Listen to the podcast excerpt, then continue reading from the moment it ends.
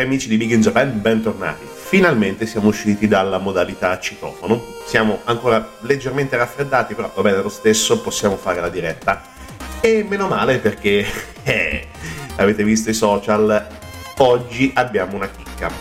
Iniziamo finalmente a fare ordine nella gran matassa e quantità di roba acquistata con il Black Friday di Amazon. È stato, come abbiamo detto, ci abbiamo fatto una puntata, pensate un po'. Uh, è stato veramente in delirio, abbiamo comprato di tutto e di più. Finalmente, oggi, vediamo, per modo di dire, ma soprattutto ascoltiamo, la musica di uno di questi prodotti che sono arrivati direttamente dal Giappone eh, attraverso Amazon e attraverso i distributori italiani. Ok, va bene, lasciamo perdere con calma e sangue freddo. Oggi parliamo di Wicked City, la città delle bestie incantatrici. Allora, è un film dell'87, è vecchio, un'ora e venti o poco più, ed è per la regia di Yoshiaki Kawaii e soprattutto il soggetto molto interessante di Hideyuki Kikuchi, che racconta appunto un, eh, una storia in un futuro apparentemente molto prossimo di una condivisione tra un mondo di sopra e un mondo di sotto, molto semplicemente, con due razze ben distinte, gli umani e quelli del lato oscuro, i mostri del lato oscuro.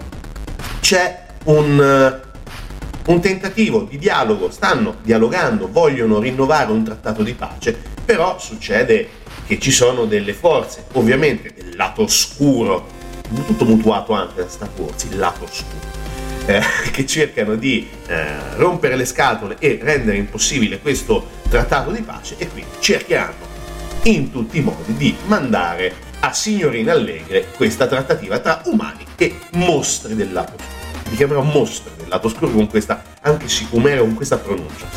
Ok, la pianto, scusate. Bene, come succede in tutti i film di animazione, ma come succede anche in tutti i film, c'è sempre da parlare di un protagonista e sono due in questo, in queso caso. Uh, uno ha un nome abbastanza improponibile per noi italiani, però Renzaburo Taki e poi Maki.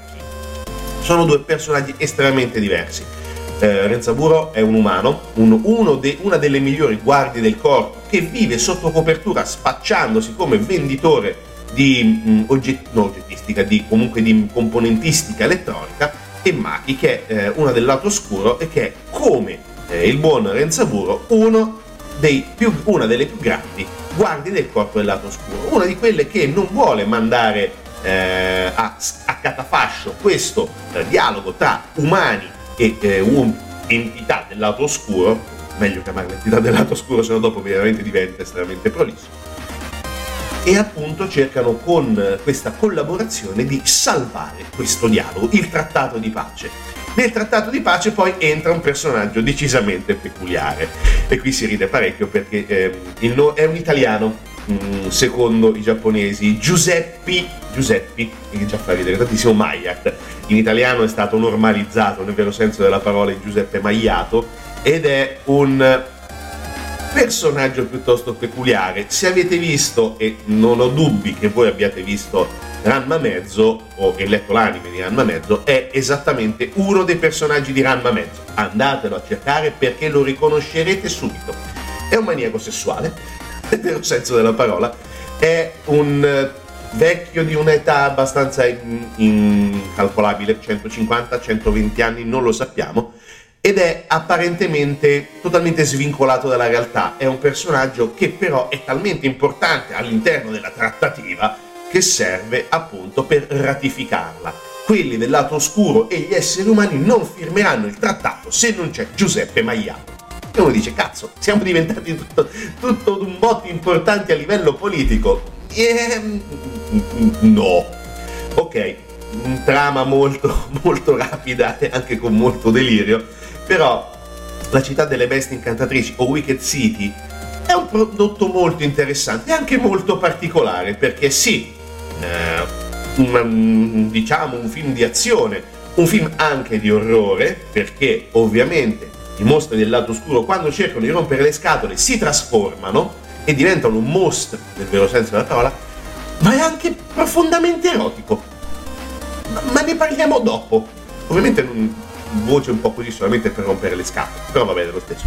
Ne parliamo tra poco sempre con Big in Japan, sempre ascoltando la colonna sonora di Usamu Shoji e poi noi ovviamente ancora qui a chiacchierare e parlare di Wicked City. A tra poco.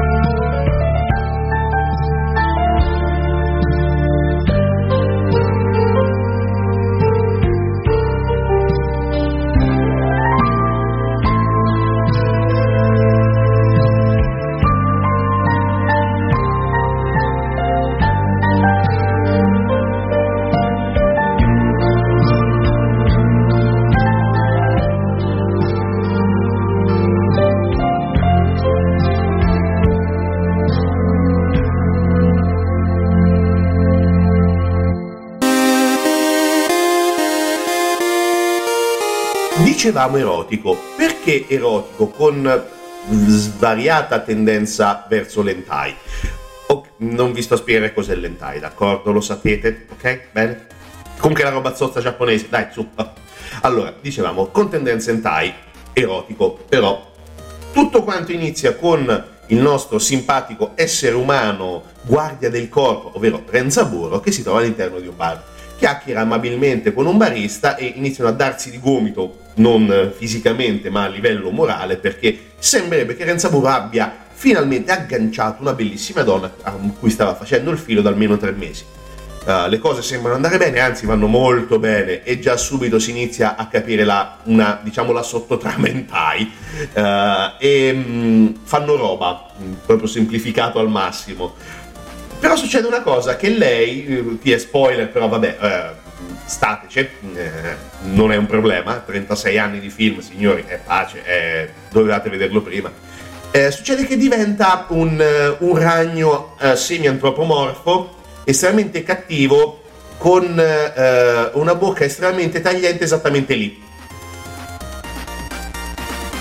Momento di estremo imbarazzo. Succede che fortunatamente Renzaburo riesce a salvarsi e poi inizia tutta la trama e da lì parte tutto quanto.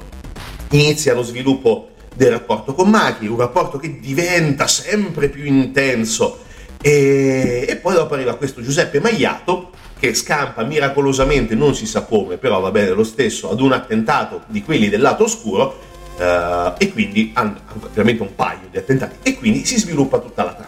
Parte della trama poi dopo subirà un'altra accelerazione eh, erotica quando eh, Maki, verrà, Maki, verrà, rapita e succederanno cose, e tentacoli.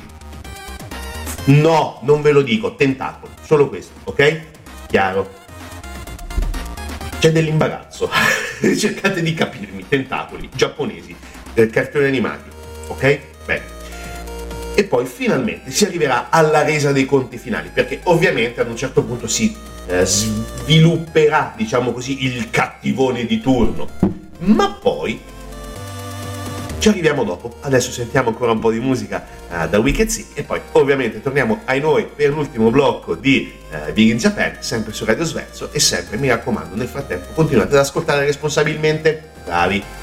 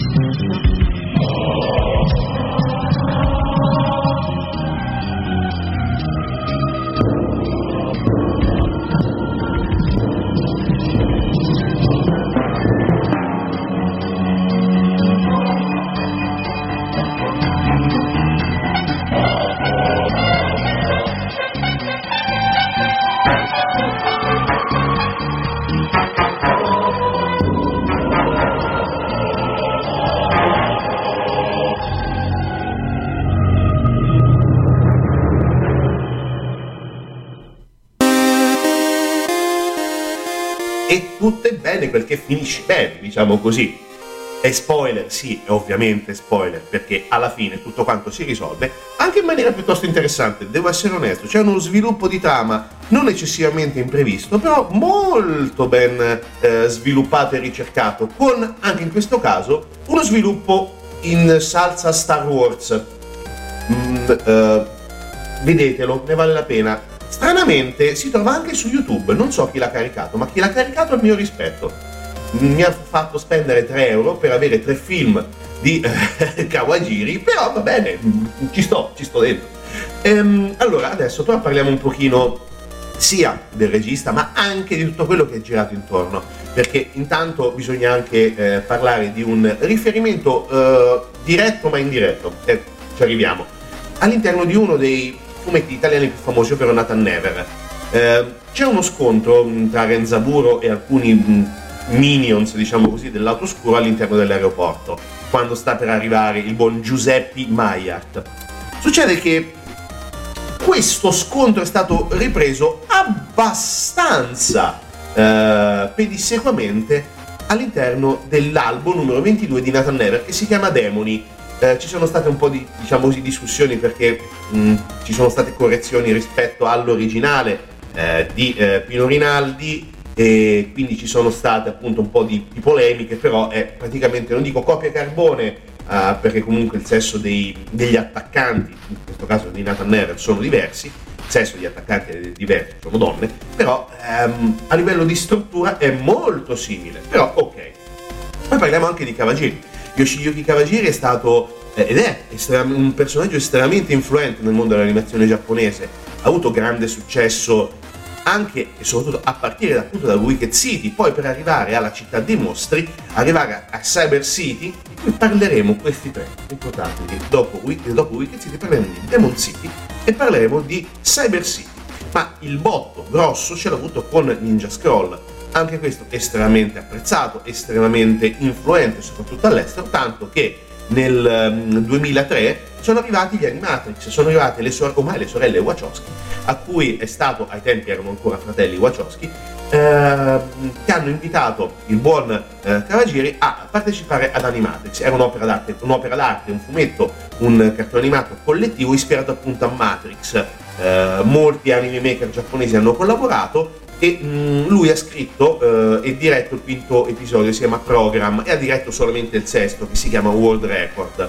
Eh, sono belli, sono belli perché comunque Animatrix nel suo essere eh, molto, diciamo così, importante per un certo modo di vedere, diciamo così, il progetto Wachowski in salsa giapponese, le idee dei Wachowski, meglio, in salsa giapponese, ma è stato anche molto importante perché ha permesso di arrivare a un, un, pubblico totalmente ignaro della cultura anime giapponese che magari era solamente appassionato di Matrix e quindi è stato molto utile per questo. Una delle ultime cose che ha fatto, tra le altre ehm, più o meno recenti, sono, oh, è sempre collegato ad un eh, culto europeo. Eh, Matrix è un culto, diciamo sì, americano, ma un culto mondiale.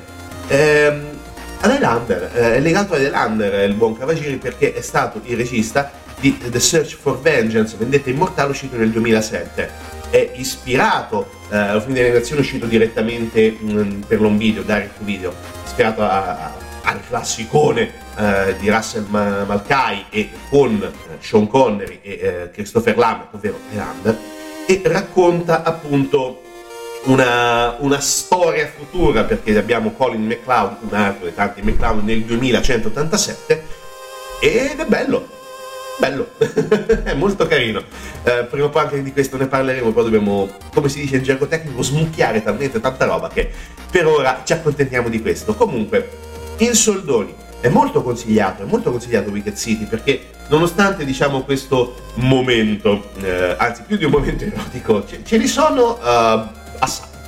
solo 80 minuti, diciamo che buoni 10 sono di hentai, circa, non del tutto hentai ma abbastanza hentai ne vale la pena, ne vale la pena perché comunque anche la Madhouse eh, ha saputo guardarci lungo, diciamo così, la casa di produzione, una delle più famose in Giappone, 50 e più anni di storia. Eh, hanno iniziato a far successo con Jenny la tennista, quindi ragazzi, parliamo di qualcuno con un fiuto piuttosto lungo. Eh, ne hanno fatti tutti i tuoi nei, nei 2000 ah beh cavolo negli anni 90 hanno fatto Alita tante cose quindi anche questo dovremmo parlare of Lord of War negli anni 90 Perfect Blue. Perfect Blue ne abbiamo parlato in una delle penso puntate a cui sono più affezionato di Big in Japan perché comunque Satoshi Kon è uno dei geni della, dell'animazione giapponese.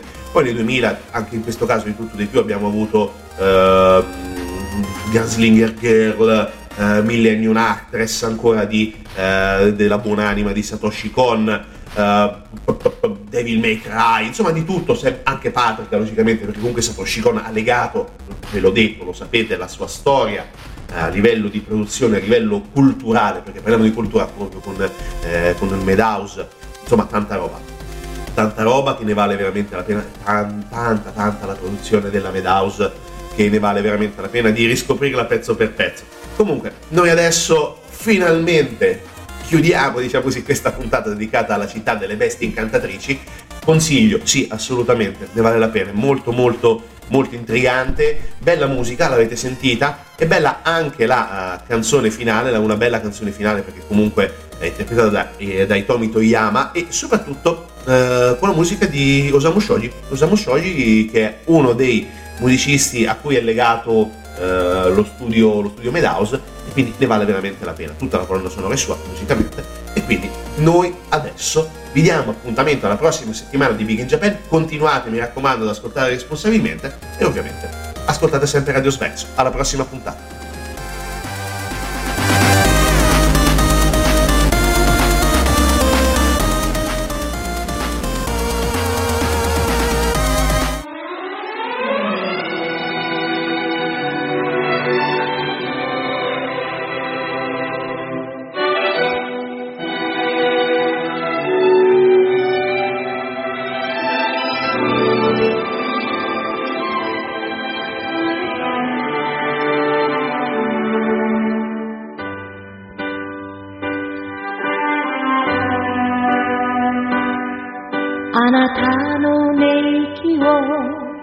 ララバイにしてあなたの隣で眠りたい求め合いながらなぜか傷ついた。数えきれない夜は忘れて。高層ビルもそびも今夜闇を飾るダ